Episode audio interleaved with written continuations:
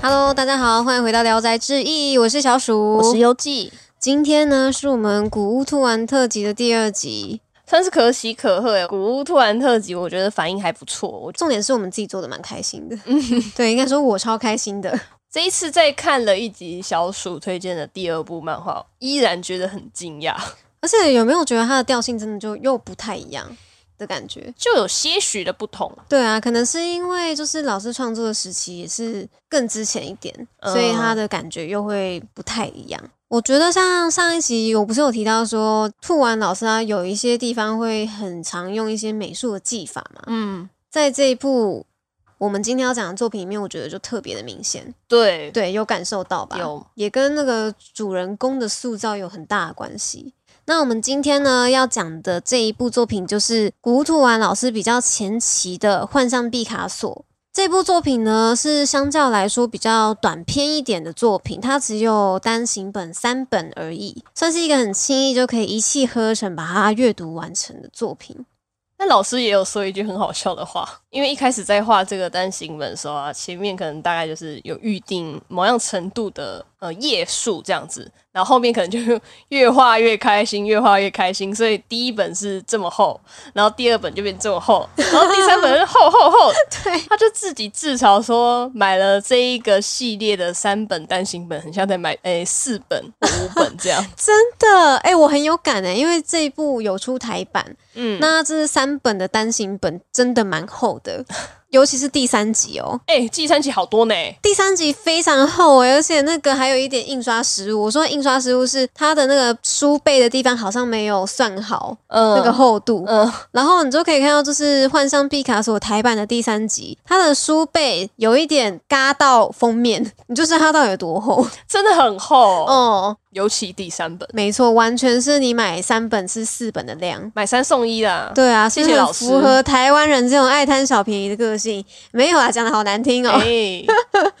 那这一部漫画呢，它是二零零八年的连载作品。那比较特别的是，它是在 Jump SQ 上面连载的。Jump SQ 的话是比较算是别册类型的杂志啦，不是主流的那本 Jump。那主流那本 Jump 上面是有什么火影忍者啊、航海王那种的。那 SQ 的话就是会放比较多非主流一点的漫画。一开始老师受到 Jump SQ 编辑的邀请的时候，其实他觉得蛮讶异的，对，因为毕竟他的作品风格是比较偏向非主流啊，比较异色一点。哦，我们在第一期的时候其实也有介绍到他的一些初期的作品都是放在《Garo》杂志上面。对啊，对啊，对啊，所以他自己就比较难想象说他竟然会被比较相对主流的漫画杂志《Jump》找上。嗯，那当时的编辑呢是有跟老师说，就可以在作品里面表现出就是兔丸老师他自己的漫画风格，希望他不要遭受到这个风格的限制啊。嗯。那那个时候，老师就决定想要把他自己想要画的东西都放在这部作品里面。嗯，他这部作品里面想要放的元素就有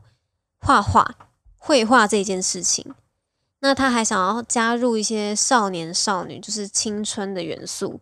再来呢，他还想要加入达文西的元素，应该是自己喜欢的偶像吗？对啊，可能是吧，因为毕竟达文西全才啊，反正就是神一般的存在。嗯。他还想要描绘就是青春期的那种内心纠葛的感觉，糅合了以上这些要素呢。这次的故事里面也包含了一些老师比较偏内心世界的东西，对对对，内心世界就是他自己的故事啦，以及一些心理学跟推理的元素，不一样的角度。对他去描绘了这样的故事，大家应该听到刚刚的介绍，听到一个关键字吧，达文西。但是作品名叫做《幻象毕卡索》，为什么会有毕卡索这个由来呢？是因为这个主角他叫做叶春光，他是一个很喜欢画画的阴沉古怪的怪少年。就是也是有点边缘人，我觉得这个时候就很想吐槽，为什么我们上一次介绍跟这一次介绍，应该说为什么老师笔下的角色总是主角都会是边缘人呢？会不会因为老师是边缘人呢？哎哎呀，这个不好说，好像蛮有可能。对啊，喜欢描绘这样的角色。那为什么他会叫做毕卡索？其实是他的同班同学三本千金帮他取的，因为他觉得他很爱画画，所以就联想到毕卡索。没在管你喜不喜欢，他就会说大喊说：“我的偶像是达文西。”没关系，我不管你，你就叫毕卡索。可是我觉得很有趣一点也是，他的名字叫做阿光嘛，嗯，光，他的日文叫做 Hikari。然后如果 Hikari 这三个字用片假名去写的话，其实你稍微把那个字扭曲一下，嗯，就会很像片假名的 Picasso。哦，对，就是那个 Li。你可能一个笔画把它弯一下，它就会变成“ so ”这个字。嗯，对，所以它不管是它的意象跟它的形象，都是哎，这个外号就是很适合他啦。嗯，真的，千金取得好，他本人真的不想接受哎。那就是热爱画画的他，就是跟他的同学千金，就是有在河边组成了一个名叫河岸社的自主小社团。那河岸社大家听得起来应该会觉得很奇怪，其实就是他们在干嘛？听不懂。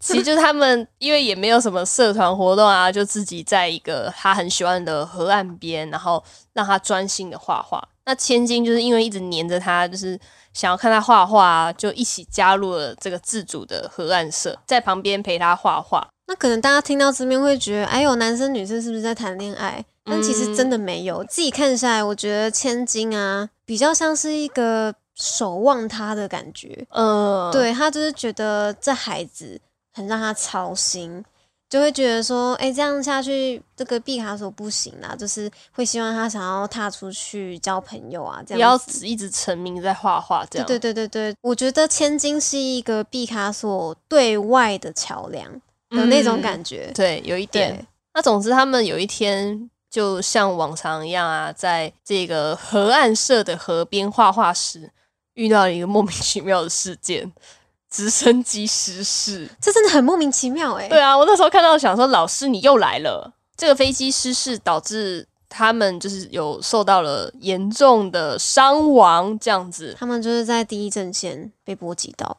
那在这场意外事故中，毕卡索奇迹般的捡回一条命。没想到的是，千金居然在这场意外之中就死亡了。对，但神奇的是，在毕卡索康复回到学校的时候，千金突然从他的口袋里面蹦出来，然后还是以一个超级迷你口袋型的天使妖精的形象。那这个时候，千金也告诉他：“你为什么可以获救？”都是因为靠我努力祈祷而来的。你这次的大难不死是有一个条件的，这样子，他就跟他说：“你现在可以用你的能力去帮助别人，然后也必须这么做，因为不然的话，你的手臂会慢慢的腐烂掉。”对，等于说这是一个你一定要去做的事情啊，没有什么讨价还价了。对对对，如果你不去帮别人的话，那反正你就是只有死路一条了。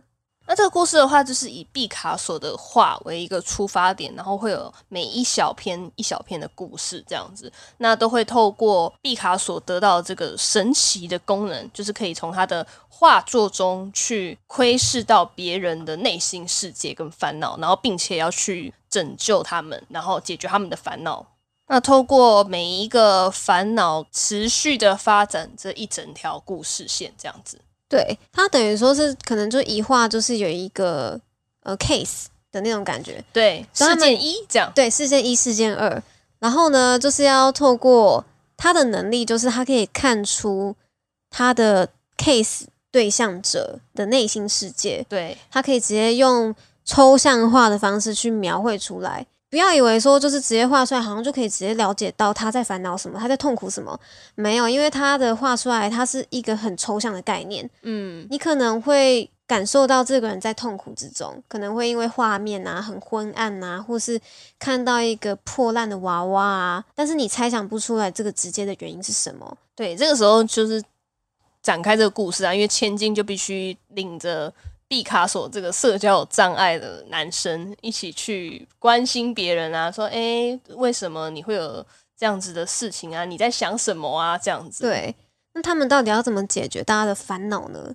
其实就是进入那个绘画的里面，对，就是他们要进到画的世界里面去，直接一探究竟，他们的压力来源是什么，然后从内而外的破解。没错，对，那所以就可以看到他。这部作品其实就是完全结合了，就是有心理，然后美术还有推理这三个元素。嗯，尤其是美术的部分，因为毕卡索他的画风啊，他的绘画的感觉就是完全是那种铅笔素描感。还有值得一提的就是，他进到绘画的世界里面，构成绘画世界的物品啊，也全部都是铅笔素描画的笔触。嗯，对，它看起来不像是一个三 D 立体的东西，然后就是也很充分的表现出就是。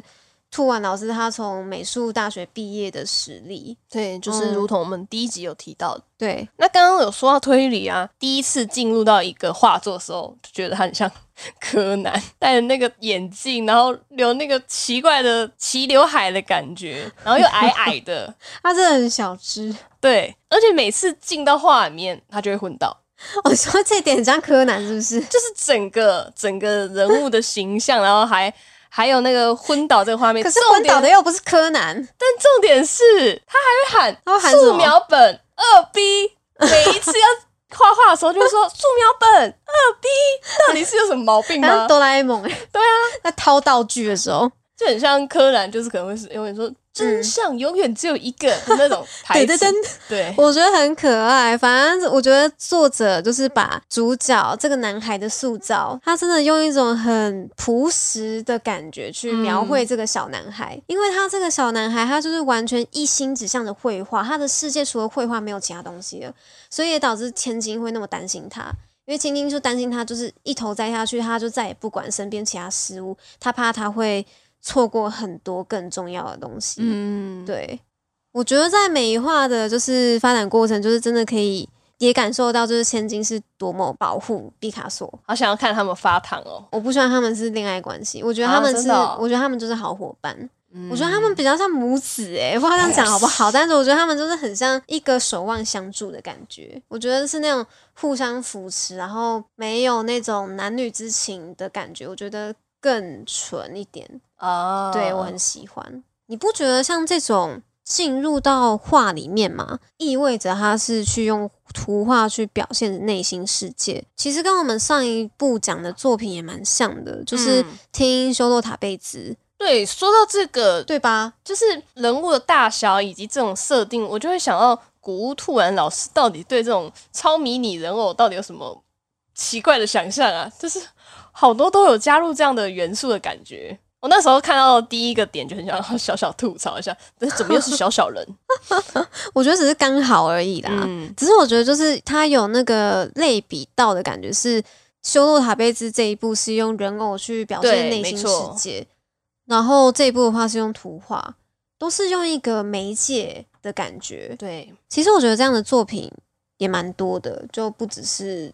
我们提到的这几部，像你有知道那个 P 五吗？女神异闻录有没有听过？我觉得它的概念蛮像的，因为 P 五它的游戏方式是进入到殿堂里面去，嗯，然后在每一个角色的殿堂里面，其实是映照了他内心世界的组成。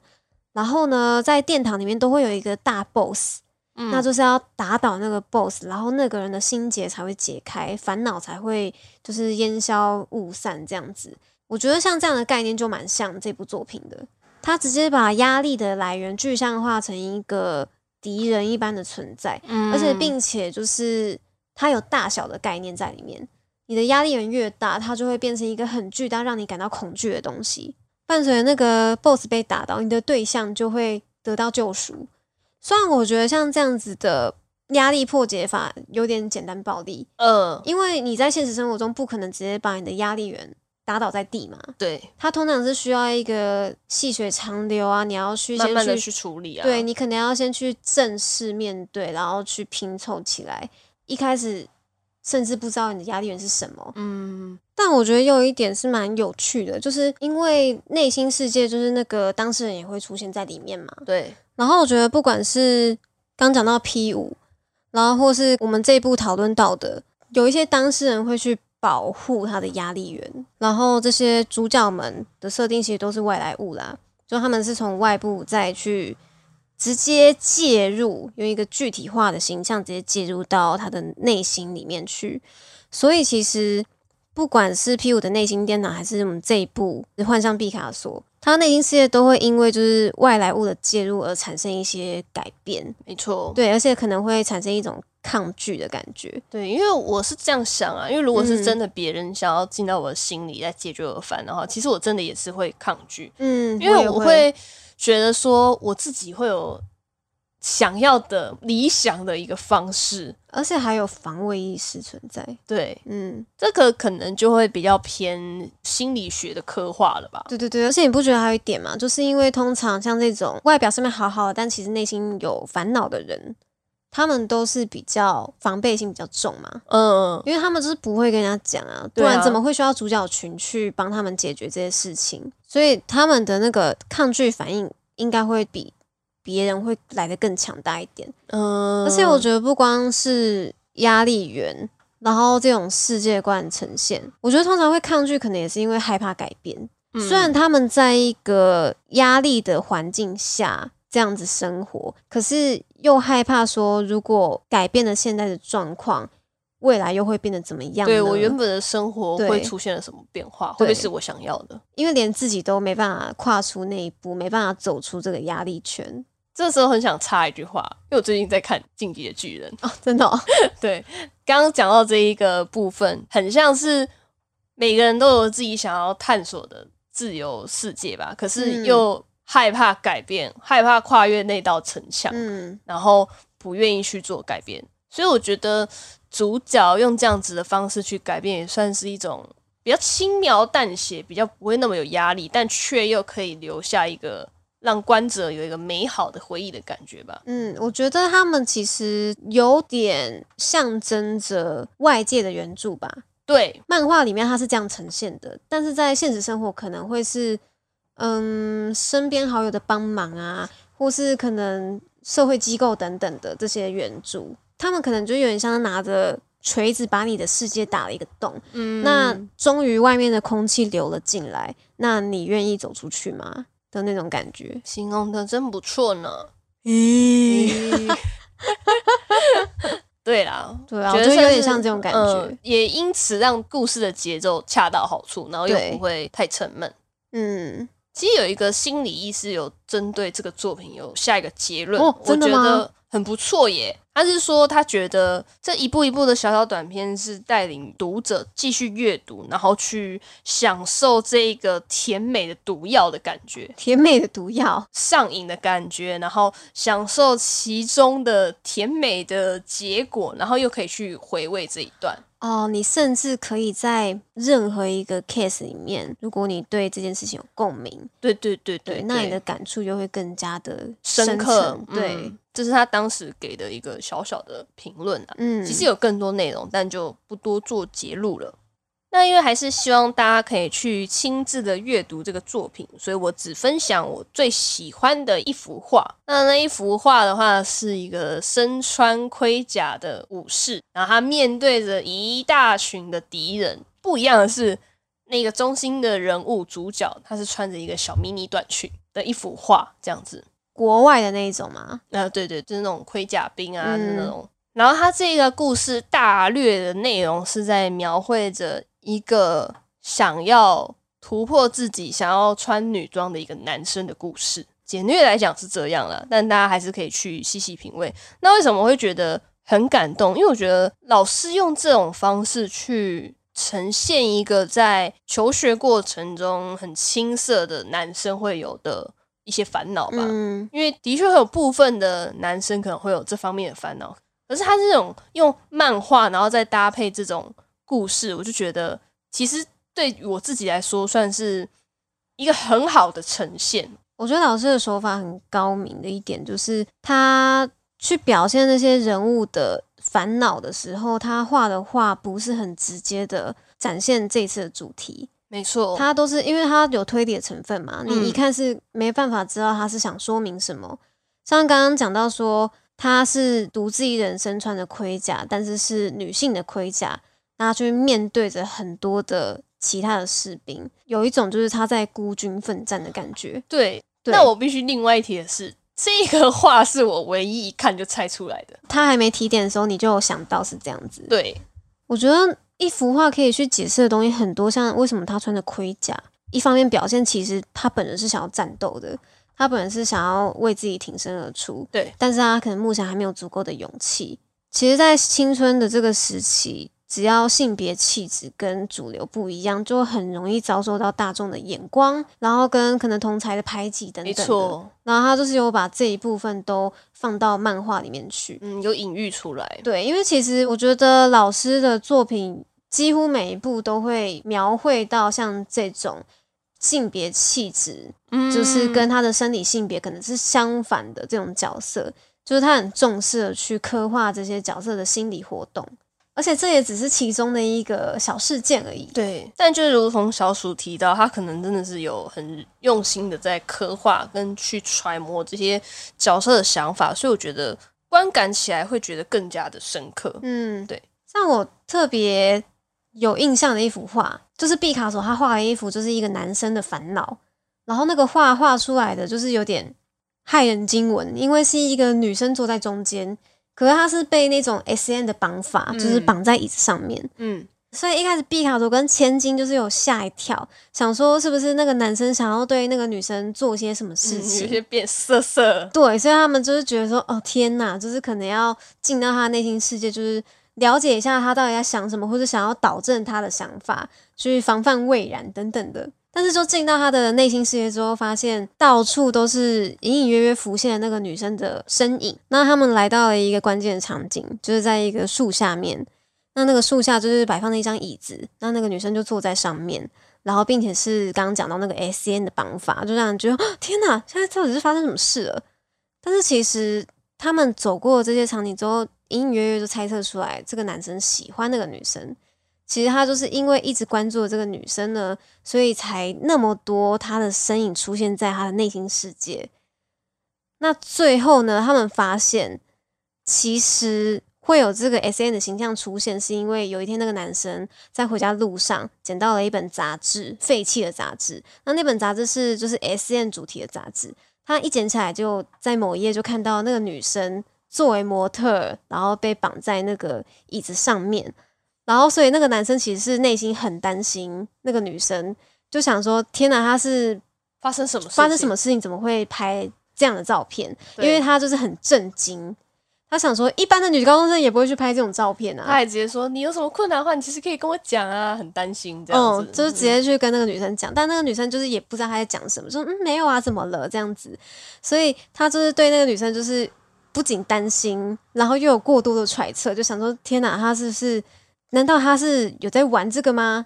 的那种感觉，结果后来就发现，这其实一整件事情都是一个乌龙。其实那个女生的爸爸就是一个摄影师，那是可能就是有在拍就是 S N 杂志的专门在拍那个的，没错没错，有点色色。然后当天的那个 model 就是有事不能来，所以呢就临时的请了女儿上场，就是这样的因缘际会之下被这个男生看到，所以一整件事情都是乌龙。那其实，在那个内心世界，千金跟毕卡索也知道这个男生就是喜欢这个女生。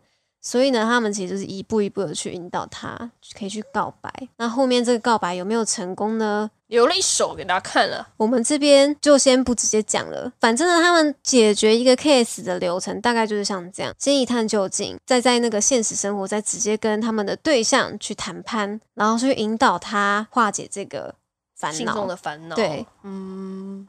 那当然，故事有开始，也是会有终点嘛。嗯。那结尾的话，当然是毕卡索本人也要去探索自己的内心世界啦。他自己也为自己画了一幅画，然后也是沉浸到那个画中。而且这个就是最后的一个 case 了，没错。那我觉得这个 case 是我自己最鸡皮疙瘩的一段，所以我其实想要留给大家去观赏。那这个大纲都是在讲说他自己内心的世界与。千金在那场事故所发生的一些对话，这样子，其实那场事故怎么可能不造成心理阴影？而且尤其毕卡索在医院里面一睁开眼睛，他第一个知道的事情就是千金已经走了。即使千金是后来以一个天使的姿态继续跟他相处，其实他有点像是没有直接面对千金已经死亡的这件事情。因为千金他还在跟他相处，所以他没有实感，他没有实际的体会。等到了真的分别的时候，总要面对这件事情了。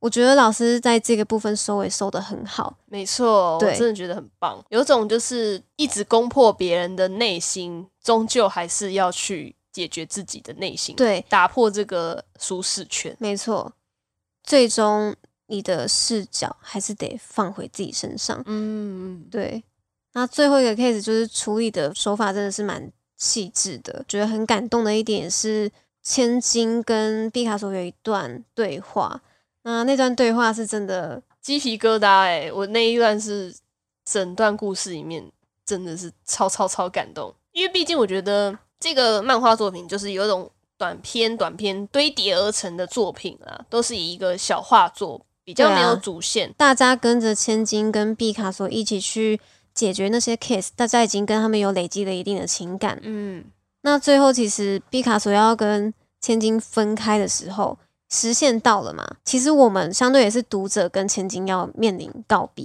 对。总之也像刚刚提到的，老师是为了收伏笔，所以才会把这个篇幅拉的那么长，嗯而且嗯，所以你也就知道说，老师对于这个结尾是很用心的。所以第三集才那么厚啊。对啊，总之这部作品也是真的是激推大家去阅读观看，就是轻松，然后又像那个心理医师讲的，甜美的毒药。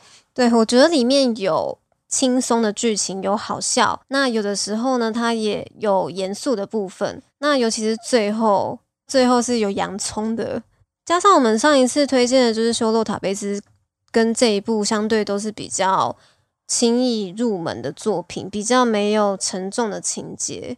当然，我们也是希望由浅入深啦，就想说一开始不要推的太哈扣的剧情，所以我觉得嗯。从这两部可以开始先接触看看，就是古屋突然它不同的风格时期下的作品。那后面的篇幅可能会再越来越长一点，可对，能在其实我本人也不嗯。知道接下来会看什么作品，所以我跟大家一起期待哦 对，先预告一下，下一步我们可能会做《第一之国》。嗯，对我，也很期待，我还没看，我也是跟着这个古屋突然特辑才慢慢的读下去的，所以我跟各位观众是一致的。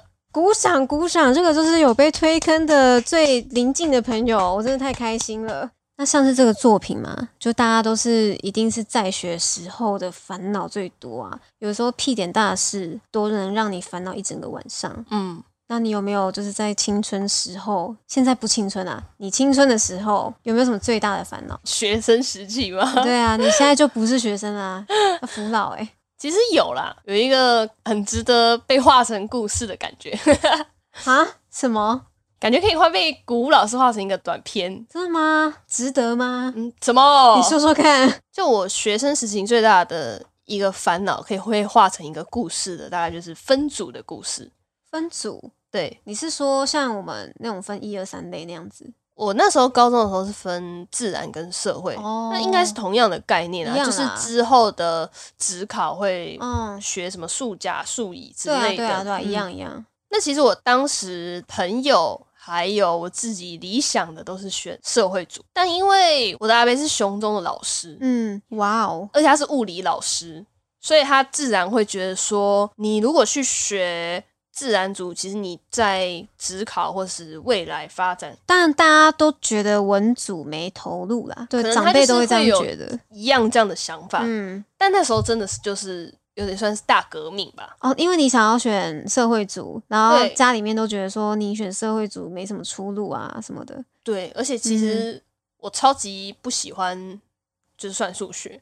虽然说那个时候的数学或者是其他的成绩其实还可以，嗯，但因为我们班是资优班，所以其实你在班级之中，你一定可以感受得出你跟真的很强的人的数理或者是哦理化的差异，就是有，差。对你自己会知道你落差在哪边。嗯，所以我内心中是想选社会组，但是家里就是一直反对，再加上我阿公就是那时候是比较严肃，虽然说他现在有点改变了啦，嗯。他那时候是比较严肃，因为他以前是当警察，哦。日治时期的警察，哦所以超恐怖的，哦，就是很有威严呢。在家都不苟言笑那种，超恐怖。嗯，对，所以他就是坚持跟我阿贝站在同一个阵线，他就觉得你一定要选你李组就对了。你本人就是给我选自然组，不要啰嗦嗯这样。然后就觉得我的人生真的过得很不快乐。这样你后来到底选什么？自然组啊，你后来就真的选自然组了哦，不然呢？革命未成功这样子。还没啊，还没到这个故事的继续。这个故事是一升二嘛，高一升高二的故事。然后，因为你其实升学之后，你就是自然组嘛，然后我们依然的被分配在资优班，所以你是数理资优班，你是数资班哦。对，哇靠，我什么都不知道。你这时候又可以再更加更加的确认你自己的能力，就是不喜欢这件事情，而且再加上我又是那种不喜欢平常一直准备读书的一个人，我不管是从国小、国中还是高中，全部都是临时抱佛脚，没有在读书的。天哪，我都是在考试的前一天。大爆熬夜，你这样子被分到自优班，你是天才吧？我就是超会临时抱佛脚的。天哪，就是短期记忆厉害。那你要叫我去回想起以前的东西啊？啥？这应该算是考试型的宝宝，对，考试型宝宝。但那是那一段时间就是混的还可以。嗯，但因为你也知道，这样子的方式终究会有陨落的一天。你终究会踢到铁板的啦。对，因为他们真的太强了，他们是稳扎稳打实力型的，你可以叫他立马算出一道超级难的算式，或者是超级难的化学什么分解式之类的。然后我就觉得这不是我要的，而且你知道吗？我们那时候是分在三楼吧，然后四楼是社会组，你永远可以听到社会组来自内心的笑声是多么的愉悦。你们你们自然组不曾发出过银铃般的笑声吗？没有，吃屎！我觉得可能是因为你们资优班，所以压力更大。你没有看过真正离组的人们是多么的可怕，大家都跟数学谈恋爱，大家 always 都在 care 考试到底考几分，I don't fucking care。是不是那种就是大考完之后，你会发现很多人在偷瞄，对，大家都在瞄来瞄，所以你几分我差几分，而且他们都是那种断考完的当下，马上就对答案，就说，哎，那个叉叉叉，你写这题答案是多少？你算多少？What the fuck？我考完。是我只想只想玩呐，我想躺啊，对，只想躺着玩电动。我们那时候考完试，因为我文组嘛，嗯，我就一类啊。我考完试之后，我们大家都是耶爽啊，然后说哎，今天要吃什么耶？我跟你讲，你永远都听到楼上就发出这种声音。你在地狱哎，我在地狱，在地狱，不能理解为什么我要在这个。人家三楼，你们几楼？我们三，我们在三楼，他们在四楼。没有，你在十八层，杀了我吧。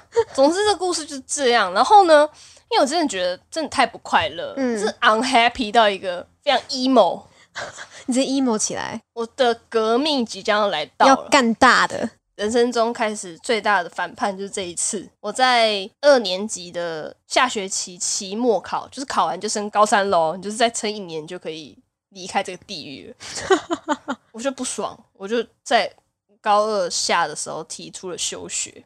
你就剩一年就要毕业，然后你要休学，我真的待不下去了，那是很痛苦，那是很痛苦。你说跟家人提是不是？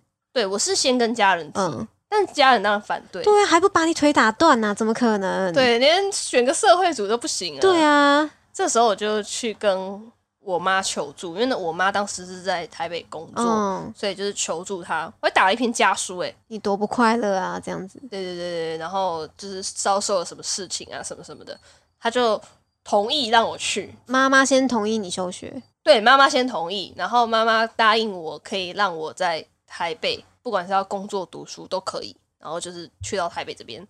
然后我爸其实那时候真的是还蛮难过的哦，真的哦。对他当时就是说，养育在身边那么久的儿女离自己而去，他其实还蛮难过的。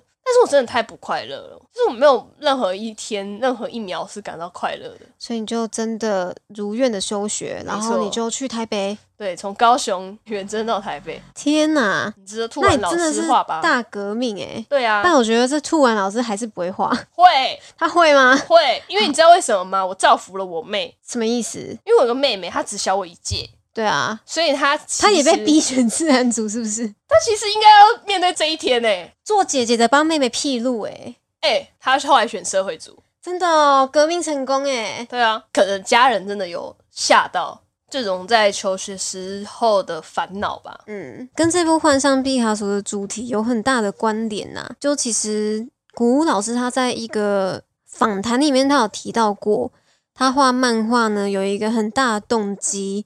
就是要画给他国高中时期的自己看，他解释说，就是国高中生在漫画里面很频繁成为登场角色的原因呢，他就像是说，他当时有什么有兴趣的事情，比如说他对女生有兴趣，他就画了之前的《拍圆周率》那部作品，就是完全的扣着男子高中生的性欲，因为他就是在描述胸部这件事情跟一些性启发啦。然后呢，还有就是他对未来啊，如果有一些。不安的感觉，不确定感。于是他那时候就描绘了《人间失格》这一部，他就是改编太宰治的作品。那还有其中呢，最能表达像这样子的动机的，其实就是我们今天提到的幻象毕卡索。其实我觉得，感觉比较敏锐的读者可能就会发现到，这个主角叶春光毕卡索这个角色，其实就很像是古老师对自己的投射。嗯，我觉得感受很深。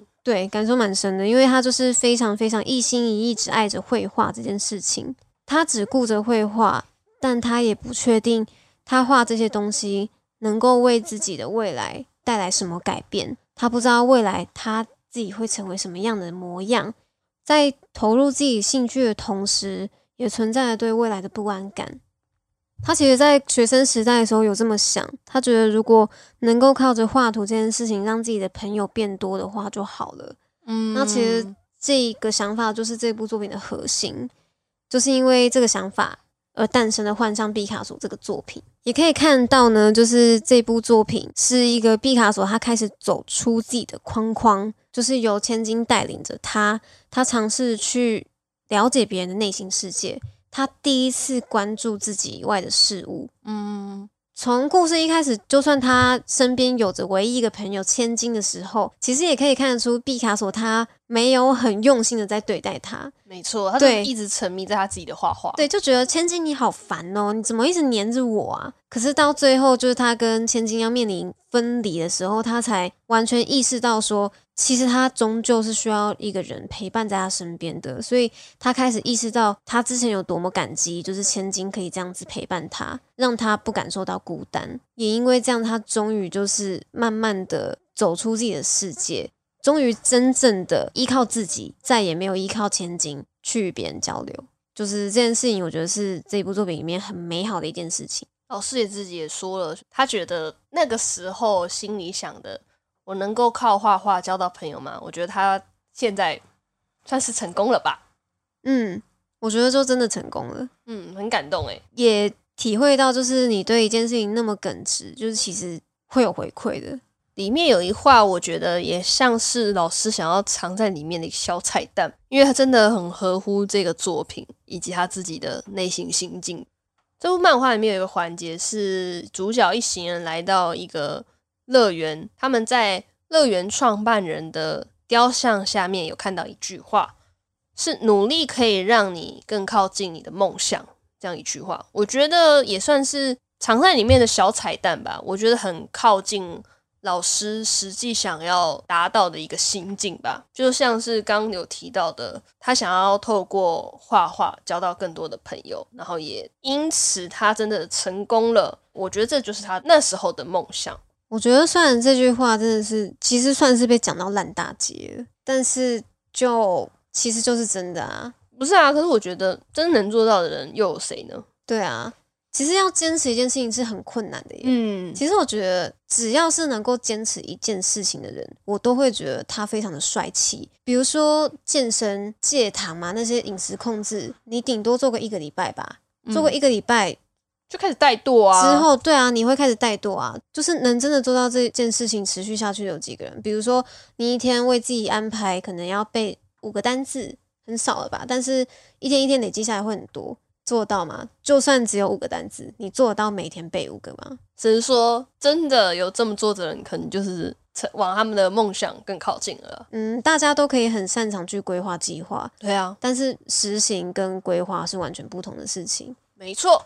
就有的时候会在规划的时候很理想啊，觉得说 OK，我今天十点起床，那十点五分我就要开始做事，我做到十一点，那十一点之后休息十分钟，然后再做下一件事情，没有啦，不可能啊，没有啦，你光是划手机就划半小时，就像我们要坚持周更，也算是一个大挑战了。真是大挑战哎！想当初我们还在那边笑说，我们会不会做到第几集就想要休息一下，还什么的？是有可能，我不敢回答你啦。先不好多说。前面是讲可能五集还六集的时候，哎，我们有成功熬过啦。反正就既然突破十集，就是可喜可贺。嗯，没错，对，声音有点发抖。想想看，我已经快要突破二十集了呢。对啊，怎么会时间过那么快啊？啊，我怎么还没找到工作啊？嗯嗯。那今天我们的古物突然特辑第二集大概就介绍到这边。那再一次可以推荐大家去购买《幻象毕卡索》它的台版，它目前有出三集。应该在各大的网络平台都还可以找到，虽然好像没有在再版的，但是我有搜寻一下，目前什么虾皮什么的都还有，所以有兴趣的各位可以把它购买回家。这个三本可以当四本的厚度，非常的划算，买三送一啊！没错，没错，没错。这样想的话，就会觉得自己真的赚到了。另外要跟大家推广，可以到 IG 上面搜寻《聊斋志异》，追踪我们的 IG，我们会定时的在上面。不定时 哎，把秘密讲出来了。对，在上面更新一些我们私人的收藏，还有日常的生活哟。没错，也可以在上面找我们聊天，我们私讯都是会回啦。OK OK，不用害怕。没错，那如果有任何对于节目的感想，也可以在下方资讯栏的连接帮我们填写一下问卷调查，这对我们来说也是很重要的一件事情。那也谢谢听到这边的大家，我们今天节目差不多就到这边啦。我是小鼠，我是优记，我们下集再见，拜拜。